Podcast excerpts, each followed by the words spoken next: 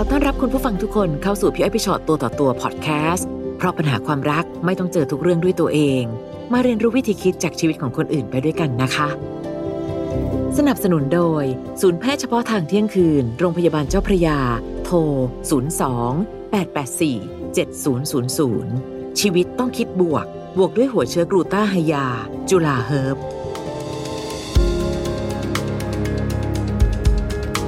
สวัสดีค่ะสวัสดีค่ะค่ะค่ะมาเจอกันค่ะพี่อ้อยพี่ชอตตัวต่อตัว ไม่ต้องตื่นเต้นนะคะ ตื่นเต้นอยู่เอาเหรอคะพี่ห้ามไม่ทันอะซะละตั้งสตินิดนึงมีอะไรค่ะอยากคุยกันวันนี้เป็นความลับที่ติดอยู่ในใจมาหลายสิบปีค่ะ ก็คือถ้าย้อนไปในสมัยเรียนค่ะ ก็ประมาณช่วงม .5 คุณพ่อคุณแม่จะอยู่กรุงเทพค่ะค่ะ แต่หนูเรียนอยู่ที่ต่างจังหวัด แล้วคุณแม่เนี่ยจะเดินทางไปเยี่ยมหนู ประมาณเดือนละครั้งสองครั้งหรืออะไรอย่างนี้ค่ะ แล้วมันจะมีอยู่ครั้งหนึ่งที่มันผิดปกติค่ะ ที่คุณแม่ไปหาแล้ววันนั้นเขาไปรับหนูที่โรงเรียนช้าค่ะ แล้วพอกลับมาถึงบ้าน มันทำให้หนูสงสัยว่าอ่า มันมีอะไรแปลกความแปลกที่ว่าเนี่ยพอจะเล่าได้ไหมคะว่าคือความแปลกที่ว่าคืออะไรคะๆ คือคุณแม่จะติดมือถือมากขึ้น อืม แต่งตัวสวยขึ้นค่ะค่ะหลาย ๆ อย่าง พอวันนั้นหนูกลับไปถึงบ้าน ก็เลยขอยืมโทรศัพท์คุณแม่ค่ะ มา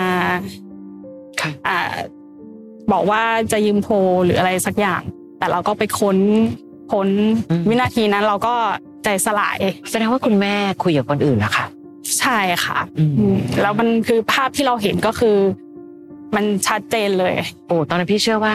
ในความรู้สึกของความความเป็นวัยนั้นด้วยหนูค่ะคงรู้สึกว่ามันพังมากนะมันพังมากค่ะ เพราะว่าที่ผ่านมาครอบครัวมันดีมาตลอด แล้ว ก็ผ่านหนูก็ปล่อยเวลาผ่านมาหลายเดือน จนมีได้เปิดใจคุยกับแม่ว่า หนูรู้ทุกอย่างแล้วนะ แล้ว แม่จะหยุดไหมค่ะค่ะเขาก็ร้องไห้แล้วก็ ยอมรับผิดแล้วก็สาบานว่าจะเลิกจะหยุด มันก็เลยทำให้เราเชื่อใจ ก็คือให้โอกาสแม่อีกครั้งหหนูนึ่งรู้จักคนคนนั้นที่คุณแม่คุยด้วยไหมคะพอรู้จัก เพราะว่าเขาเป็นเหมือนคนที่ขับรถแบบมาส่งนักเรียนอะไรอย่างเงี้ยที่โรงเรียน แล้วเขาเป็นเพื่อนเก่าของคุณแม่อ๋อเป็นเพื่อนเก่าของคุณแม่ด้วยใช่ค่ะ แล้วก็ เวลาผ่านมาหลายปี ครอบครัวที่ที่บ้านเราแบบมีตังค์มีเงินใช้ปกติทุกอย่างสบายทุกอย่างมันเริ่มแย่ลงค่ะ มันแย่ลงแย่ลงจนแบบว่าหนูเรียนขึ้นมหาลัยคุณแม่โทรมาบอกว่าช่วยหาตังค์ให้หน่อย เพราะตอนเนี้ยเป็นหนี้ดอกรายวันหนักมากอืมอืมคือต้องจ่ายวันหนึ่งประมาณสองหมื่นกับสามหมื่นโอ้เลยยวันละใช่ค่ะ แล้ว มันก็เลยทำให้หนูคิดย้อนย้อนกลับไปว่าทำไมทำไมทำไมอืมอืมก็คือต้นตอมันก็น่าจะมาจากสาเหตุที่ คุณแม่เขามี อีกคนหนึ่งอีกคนหนึ่งคือเราคิดว่าในวันที่คุณแม่บอกว่าสาบานว่าจะเลิกแปลว่าเหมือนค่ะคุณแม่ไม่ได้เลิกจริง ใช่ค่ะ ค่ะ ตอนนั้นเราคิดไหมคะว่า เอ๊ะ คุณพ่อรับรู้เรื่องนี้หรือเปล่า หนู คิดว่าคุณพ่อไม่รู้ เพราะว่า คุณแม่เขาก็เหมือนทำให้คุณพ่อเชื่อใจอะค่ะ เหมือนก็พาคนนั้นเข้ามาที่บ้าน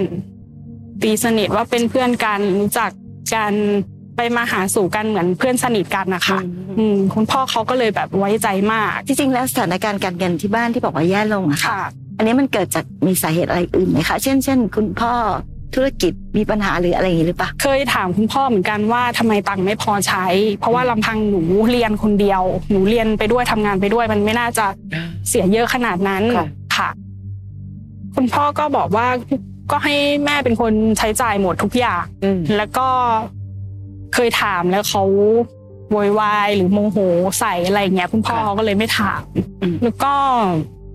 มันมีตอนหนูขึ้นปีสามแล้วค่ะ ใกล้จะเรียนจบแล้ว คุณพ่อกับคุณแม่โทรมาว่า พ่อกับแม่อยู่ที่บ้านไม่ได้แล้ว จะต้องจะต้องไปคืนนี้เลย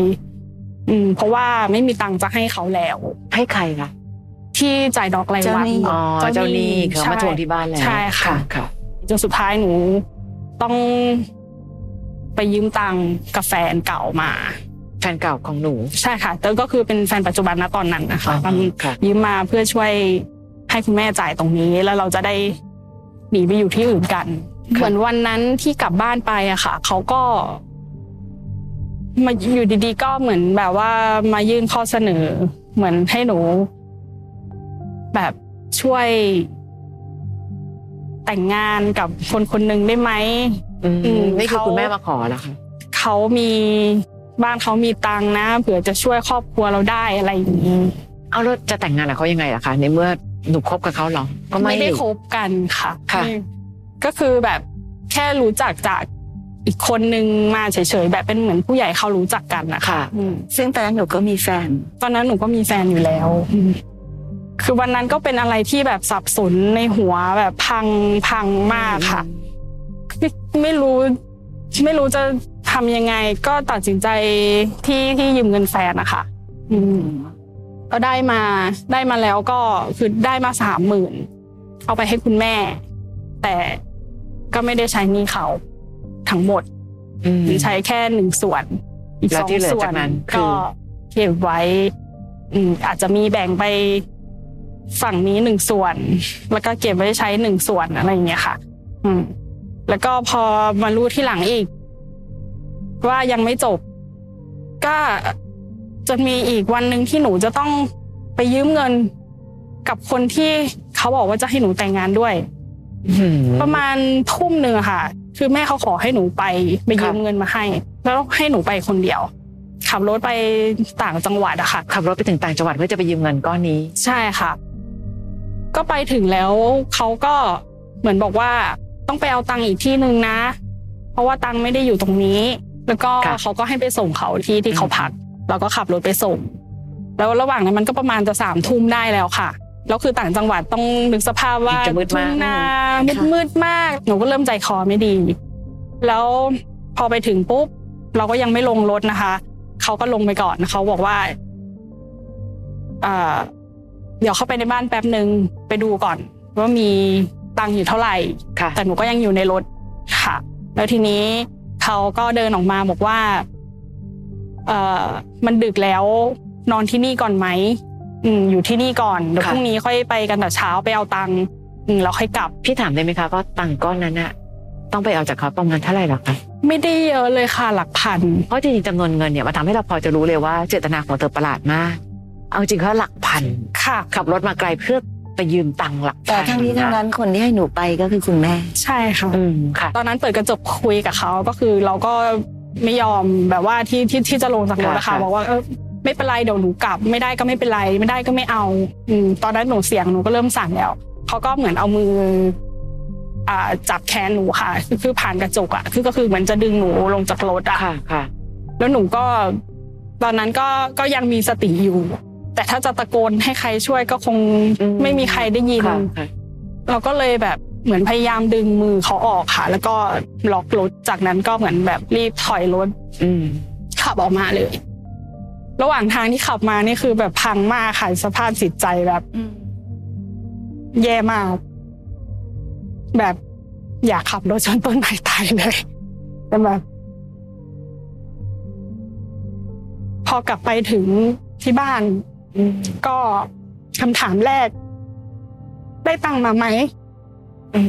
มันก็ยิ่งทำให้หนูแบบแม่ไม่ได้ห่วงหนูเลยว่าหนูจะเป็นยังไง หนูได้บอกคุณแม่ไหมคะว่าหนูเจออะไรบ้าง หนูก็บอกไปว่าแม่รู้ไหมว่าหนูเจออะไรมา เขาก็นิ่งๆเงียบๆอะค่ะ เขาไม่พูดอะไรเลยแหมพี่ไม่อยากคิดในทางร้ายเลยนะแต่พี่คิดว่าคือไม่รู้เหมือนกันอะการที่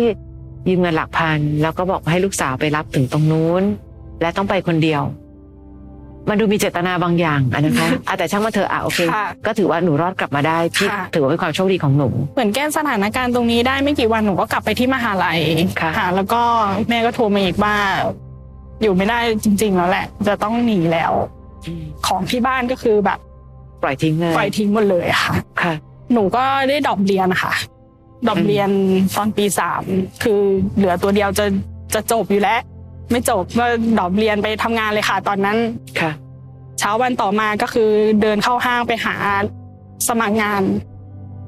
ได้วันละสามร้อยก็ทำไปก่อน เพื่อให้พ่อกับแม่ได้มีตังค์ซื้อข้าวกิน จนกระทั่งย้ายเข้ามากรุงเทพคุณแม่ก็บอกว่าจะกลับบ้านที่ต่างจังหวัดอีกค่ะอืมครั้งนั้นก็เลยเป็นทำให้หนูตัดสินใจ ที่จะบอกคุณพ่อ อื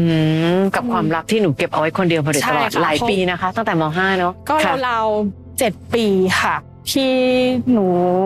รับรู้ทุกสิ่งทุกอย่างมานี้ทำไมหนูจึงได้เก็บมาตั้งนานทำไมจึงคิดตัดสินใจว่าวันนี้จะบอกวินาทีนั้นคือ มันสถานะทางการเงินที่บ้านมันทำไมมันไม่ดีขึ้นเลย แล้วเราก็สงสารคุณพ่ออะค่ะอืมคุณพ่อก็ทำงานงกงกงกงกคุณแม่ก็ เดี๋ยวก็กลับบ้าน เดี๋ยวก็กลับบ้าน แล้วก็เอาเงินไปด้วย เดี๋ยวก็แต่งตัวซื้อนู่นซื้อนี่อืมก็ก็ยังเป็นเหมือนเดิมอะค่ะอืมก็เลยทำให้เราตัดสินใจบอกค่ะคุณพ่อ ตอนที่บอกไปก็ ทั้งพูดทั้งร้องไห้นะคะคือรู้สึกผิดอืมเขาก็ เขาก็บอกว่าแล้วทำไมเก็บไว้ตั้งนานอืมทำไมไม่บอกค่ะพ่อเขาก็มาคิดย้อนกลับไปว่าอืมกูพยายาม เชื่อใจ ก็คืออาจจะรู้แหละ แต่ก็พรักยายามจะค่ะ ก็เลยไม่ทำเป็นไม่ก็รู้เลยไม่อืมก็ทำเป็นไม่รู้ แต่พอมาคิดย้อนกลับไป เขาก็เจ็บปวด หลาย ๆ อย่างที่แบบเขาเข้าออกมาที่บ้านเข้าออกเหมือนแบบเป็นเพื่อนสนิทกันอืมอะไรไปนู่นไปนี่ด้วยกันกับดึกอะไรอย่างเงี้ยก็ไม่ได้ว่าอะไรอย่างเงี้ยค่ะหลังจากนั้นก็พอคุณแม่กลับมาจากต่างจังหวัดก็ ก็เริ่มมีเรื่องแบบ คุณแม่ก็โดน น่าจะมีโดนคุณพ่อแบบทำร้ายบ้าง ก็เลยถูกทำร้ายค่ะค่ะหลังจากนั้นมาคุณพ่อก็จะเมาทุกวันพค่ะอเมาแล้วเขาก็จะ ด่าหนูตลอด หลังจากนั้นก็คือ พวกมึง มึงอะไม่รักกูมึงอะคุณพ่อด่าหนูที่หนูไม่บอกใช่ความจริงตั้งแต่ต้นใช่ค่ะมึงมันอากตันยูในละคุณอะไรอย่างเงี้ยคือด่าหนูอย่างเงี้ยทุกทุกวัน ก็หลายปีอยู่ค่ะอืมพอบางทีเมาอารวาสก็ลุกถือมีดขึ้นมาจะพังประตูจะเข้าไปทำร้าย คุณแม่อะไรอย่างเงี้ย คุณแม่รู้ไหมคะว่าหนูเป็นคนบอกคุณพ่อ รู้ค่ะ แล้วคุณแม่ว่าไงบ้าง คุณแม่เขาก็ไม่ไม่พูด ไม่พูดอะไรค่ะอืมค่ะเขาอาจจะมีแบบความรู้สึกผิดขึ้นมาแล้วก็ได้ แล้วระหว่างนั้นคุณแม่ก็ยังคงคุยกันกับผู้ชายคนนั้นอยู่ตลอดไหมคะ หรือว่าเขาก็หลัเลิงกกัน จากที่คุณ เรื่องพ่อรู้เกิดแล้ก็วอืมก็ไม่ได้คุยแล้วอืมอืมตอนนั้นก็คือเลิกขาดจริงค่ะค่ะ แล้วก็มีเหตุการณ์วันนั้น คุณแม่โทรมาบอกว่า พ่อเลือดกำเดาไหล ออกทวารทั้งเจ็ดทั้งแปดอืมก็คือตั้งแต่เช้าแล้วก็ไม่ยอมไปหาหมอ แล้ววันนั้นสองทุ่มหนูก็เลยรีบเข้าบ้าน เพราะคือเขาเป็นตั้งแต่เช้าแล้วแต่แม่โทรมาบอกตอนเย็นค่ะ หนูก็เลยรีบกลับไป ก็เลยคุยกับคุณพ่อว่า พ่อพ่อยังอยากไปงานรับปริญญาหนูไหมอืมถ้าไปอะพ่อไปหาหมอได้ไหมเขาก็เลยยอมไปค่ะค่ะพอไปถึงโรงพยาบาลก็ คุณหมอบอกว่าเส้นเลือดในสมองแตกอืมแต่เขาทนค่ะ เหมือนเขาน่าจะเป็นมาก่อนหน้านี้แล้ว แต่แต่เขาทนนะคะ ก็วันนั้นคุณหมอบอกว่าห้าสิบห้าสิบนะค่ะเพราะว่าไม่รู้จะรอดหรือเปล่า เพราะว่าเป็นมาทั้งวันแล้วไม่ยอมมาหาหมอ ก็ได้แต่ร้องไห้เสียใจค่ะค่ะแล้วก็ตอนเช้าหนูก็นึกอะไรไม่ออกก็คือ ไปทำบุญใส่บาตรให้คุณพ่ออืมก็เขียนชื่อคุณพ่อชื่อนามสกุลอะไรอย่างเงี้ยลงไปว่าขอให้พ่อดีขึ้นนะ แล้วหนูจะทำบุญบ่อยๆอะไรอย่างเงี้ย ก็สักประมาณ วันที่สองวันที่สามมั้งคะประมาณช่วงเที่ยงคุณหมอโทรมาบอกว่าอาการคุณพ่อดีขึ้นแล้วหนูว่าดีใจ แต่หลังจากนั้นมาก็คุณพ่อเขาก็ยังไม่ค่อยปกติเหมือนเดิม คือคนที่เส้นเลือดในสมองแตกกลับมาแล้วจะไม่ปกติ ค่ะค่ะค่ะเขาจะเดินไม่ค่อยแข็งแรง แต่หลังจากนั้นก็เขาก็ยังฝังใจเรื่องเดิมๆอยู่เขาก็ยังคงทะเลาะกันทุกวันทุกวัน แต่เขาก็ไม่ยอมเลิกกัน หมายถึงว่าคุณแม่ก็พร้อมที่จะไป แต่คุณพ่อก็คือ บอกว่ามึงต้องชดใช้เวรชดใช้กรรมอยู่กับกูไปจนตาย อืม มึงจะหนีไปมีความสุขได้ยังไงมึงทำกับกูไว้ขนาดนี้ หนูตั้งใจมาหนูอยากถามอะไรคะหนูอยากถามว่าความ ความรู้สึกผิดของเราที่มันอยู่ในใจอะค่ะ มันฝังอยู่ในใจหนูตลอดด้วย ด้วยที่ว่าเวลาเรามองหน้าคุณพ่อกับสภาพร่างกายที่เขาเป็นอยู่อะมันทำให้เรารู้สึกผิดตลอด ว่าเป็นเพราะหนูบอก เป็นเพราะ เป็นเพราะหนู ทำให้เขาเป็นแบบนี้ มันเลยทำให้หนูสงสารคุณพ่อแล้วก็รู้สึกผิด คือจริงๆพี่จะบอกว่า หนูว่าคิดแต่มุมว่าเป็นเพราะหนูผิดหรือเปล่า หนูถ้าเขาไม่ได้ลูกสาวอย่างหนูอะคุณพ่ออาจจะจากโลกนี้ไปเร็วกว่านี้ก็ได้นะพี่ว่าพี่พูดจริง ๆ วันนั้นหนูอย่าลืมว่าประโยคที่ทำให้คุณพ่อไปหาหมอ คือประโยคที่หนูบอกว่า พ่ออยากเห็นหนูรับปริญญาไหมถ้าพ่ออยากเห็นหนูรับปริญญาพ่อต้องไปหาหมอนะ คือพี่มีความรู้สึกว่าทั้งหมดมันไม่เป็นความผิดของใครเลย และถ้าเกิดว่าน้องวิเคราะห์เรื่องนี้จริงๆอะค่ะ การที่หนูไม่บอกกับพ่อหนูดูแลหัวใจเขามาหกเจ็ดปี ใช่ไหม เพราะคิดว่าคุณแม่น่าจะหยุดค่ะพฤติกรรมเหล่านี้ค่ะในหกเจ็ดปีนั้น จะได้กลับมาเป็นครอบครัวเหมือนเดิมค่ะและเราก็จะได้สกิปไอความทรงจำส่วนแย่ๆออกไปค่ะแต่แม่ไม่หยุดใช่ไหมคะใช่และหนักหนากว่านั้นคือ มันไปสู่การที่ครอบครัว หนูก็ไม่ได้เรียนต่อตอนนั้น เพราะว่าเงินทองก็จะต้องเอาไปเปย์ผู้ชายอีกฝอีกคนหนึ่งนั่นแหละค่ะพูดง่ายค่ะๆไม่รู้สิพี่ยังไม่ได้รู้สึกว่าหนูมีความผิดใดค่ะใดๆก็ตามแต่ค่ะในสิ่งที่เกิดขึ้นนั้น จุดเริ่มต้นก็คือการนอกใจของคุณแม่เนาะๆอืมแล้วมันก็เลยพามาสู่ใช่ปัญหาของหนูปัญหาของค่ะคุณพ่อ และปัญหาของครอบครัวค่ะและที่สำคัญที่สุด ทั้งหมดมันผ่านไปแล้วอะค่ะค่ะมันเป็นเรื่องที่เรากลับไปแก้ไม่ได้อืมเนาะ นั้นใดๆก็ตามเวลาที่เรามีปัญหาอะไรเกิดขึ้นในอดีต อดีตมันทำร้ายเราตรงนั้นน่ะแล้วเรายังปล่อยให้มันมาทำลายปัจจุบัน แล้วมันก็กำลังจะทำร้ายต่อไป ถ้าหนูยังเก็บมันเอาไว้ค่ะเนอะเพราะฉะนั้นวันนี้พี่ว่าวิธีคิดน่าจะเป็นสิ่งสำคัญ ที่เราควรจะต้องมีการปรับเปลี่ยนความคิดของตัวเองบ้างว่า โอเค ในที่สุดแล้ว มันอาจจะดีที่สุดแล้วก็ได้วันนี้ที่คุณพ่อก็ไม่ได้เป็นอะไรค่ะใช่ป่ะหรือคุณแม่ก็ยังแบบยังคงอยู่ดูแลคุณพ่อ วันนี้เราก็ยัง เป็นความเป็นครอบครัวถึงแม้ว่าครอบครัวหนึ่งอาจจะเคยมีแผลมาพี่ว่าทุกครอบครัวเคยมีบาดแผลค่ะเนอะแต่ถ้าเรียนรู้แล้วเราสามารถที่จะยังอยู่ด้วยกันและแก้ไขสิ่งที่มันเกิดขึ้นได้พี่ว่าอันนั้นน่าจะเป็นสิ่งที่หนูน่าจะยินดีที่สุดเนาะค่ะและหนูก็เป็นลูกสาวที่ดูแลที่บ้านจะตาย หนูไม่เคยปล่อยมือนะไม่ค่ะจะให้หนูขับรถไปต่างจังหวัดเพื่อไปยืมตังค์หนูก็ทำนะ หนูไม่เคยปล่อยมือ ไม่เคยลุกขึ้นมาทำให้คุณแม่เสียเกียรติตั้งแต่ฟังหนูเล่ามา พี่ไม่เห็นหนูโทษคุณแม่หรือ หรือพูดถึงในมุมความคิดของคุณแม่เลยใช่ไหมเพราะว่าในที่สุดแล้วอะก็คุณแม่ก็คงไม่รู้เราไม่รู้จริงๆเนาะเวลาที่คนเราแบบไปทำอะไรสักอย่างหนึ่งนั้น ทุกคนก็ต่างมีเหตุผลของตัวเองด้วยกันทั้งนั้น วันนี้ที่ผ่านมาลืมตาขึ้นมาอีกวันก็ห่างอดีตไปอีกวันแล้วนะคะ เป็นกำลังใจให้ลูกสาวคนนี้นะคะขอบคุณค่ะความกตัญญูของหนูยังยังมีอยู่เต็มร้อยพี่เปอรู้ร์เซ็สึนกต์ว่าหนูก็ยังเป็นลูกสาวที่น่ารักอยู่ดีใช่เลขอยบคุณค่ะเนาะวันนั้นเนอะวันนี้เลิกโทษตัวเองเลิกรู้สึกผิดแล้วก็ ตั้งใจเป็นลูกสาวที่น่ารักต่อไป ขอขอบคุณ ศูนย์แพทย์เฉพาะทางเที่ยงคืน โรงพยาบาลเจ้าพระยา โทร 02 884 7000 และขอบคุณจุฬาเฮิร์บสวยได้ทุกสภาพผิว